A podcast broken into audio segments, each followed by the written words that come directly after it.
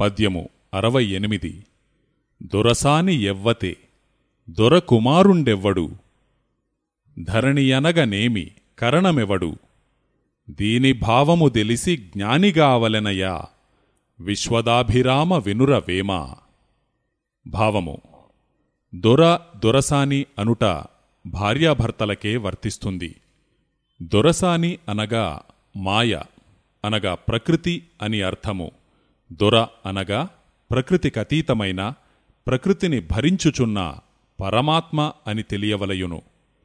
దొర కుమారుడనగా ప్రకృతి పురుషులకు సంభవించిన జీవాత్మ అని తెలియవలయును.